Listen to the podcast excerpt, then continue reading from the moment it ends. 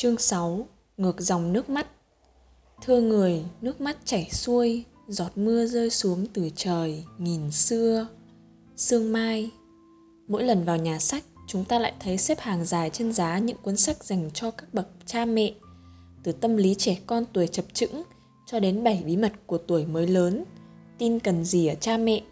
Nhìn vào đó, em sẽ thấy rằng lứa tuổi em ngày nay đang được cha mẹ tìm hiểu hoặc cố gắng để tìm hiểu một cách kỹ càng vì yêu thương và để biết yêu thương đúng cách.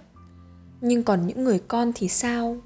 Có bao giờ em nghĩ đến việc tìm đọc những cuốn sách viết về tâm lý của người làm cha mẹ? Ai cũng biết làm cha mẹ là một việc khó khăn. Vậy phải chăng chúng ta đã và đang làm con quá dễ dàng? Bằng cách biện hộ rằng thì là nước mắt chảy xuôi, nên không cần quan tâm đến nỗi lòng cha mẹ. Chẳng phải chúng ta vẫn thường thốt lên câu không thể hiểu nổi đó sao? Không thể hiểu nổi tại sao ba mẹ lại không chấp nhận bạn bè con, không thấu hiểu mong muốn của con, đòi hỏi quá sức con, la mắng trách phạt con. Không thể hiểu nổi tại sao ba mẹ lại luôn cáu gắt với nhau, cãi vã nhau hoài. Không thể hiểu nổi tại sao ba mẹ chỉ quan tâm đến tiền bạc, chỉ biết cắm đầu vào công việc làm ăn. Không thể hiểu nổi tại sao ba mẹ lại phải chia tay để gia đình mình tan vỡ. Chúng ta đã luôn đặt câu hỏi tại sao? Và câu trả lời thường là khi nào con lớn, con có gia đình, con cái, con sẽ hiểu lòng cha mẹ. Tại sao phải đợi đến lúc đó mà không phải là bây giờ? Cả chuyện đó nữa cũng là một câu hỏi.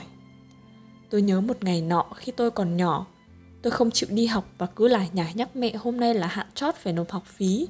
Mẹ ngần ngừ bảo tôi cứ đi học, nói cô giáo thông cảm gia hạn thêm đến ngày mai.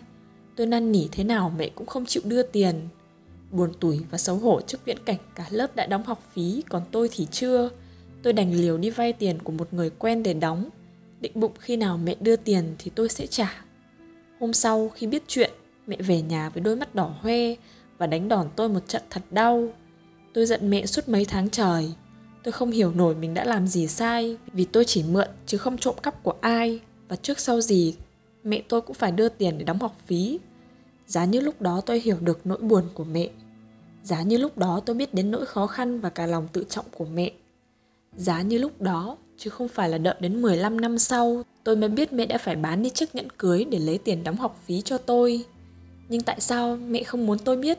Nỗi lòng ấy tôi ước gì khi đó mình có thể hiểu. Và còn nỗi lòng của những người có thể về nhà buổi chiều kia với vẻ mặt thất thần, trên tay cầm tờ báo đưa tin chứng khoán sụt giảm, giá vàng lên những người phải xoay sở vất vả trong mớ bỏng bong quan hệ với đồng nghiệp, với chồng, vợ, con cái, ông bà, anh chị, bà con họ hàng gần xa. Những người mẹ đồng thời là người vợ, bắt con cái nhịn đói thêm một chút để đợi chồng về muộn. Những người cha đồng thời là người làm công ở trong tâm trạng cáu gắt vì sức ép công việc. Những người bị bao vây từ nỗi lo toan về việc phải làm sao để có một mái nhà ấm êm, một ngàn khoản cho con du học đến những cơn cáu giận không thể kiềm chế khi con về khuya hay lười học. Tâm lý đó chắc cũng phức tạp, không kém lứa tuổi dậy thì cũng cần phải hiểu và cảm thông. Bởi đối với chúng ta, cha mẹ đâu chỉ có công, có nghĩa, có tình yêu không cần đáp trả. Cha mẹ còn có nỗi lòng, những dằn vặt, những diễn biến tâm lý khác nhau trong từng giai đoạn khó khăn khác nhau của một kiếp làm người. Có đáng để tìm hiểu không em? Có đáng để chúng ta lội ngược một dòng nước mắt?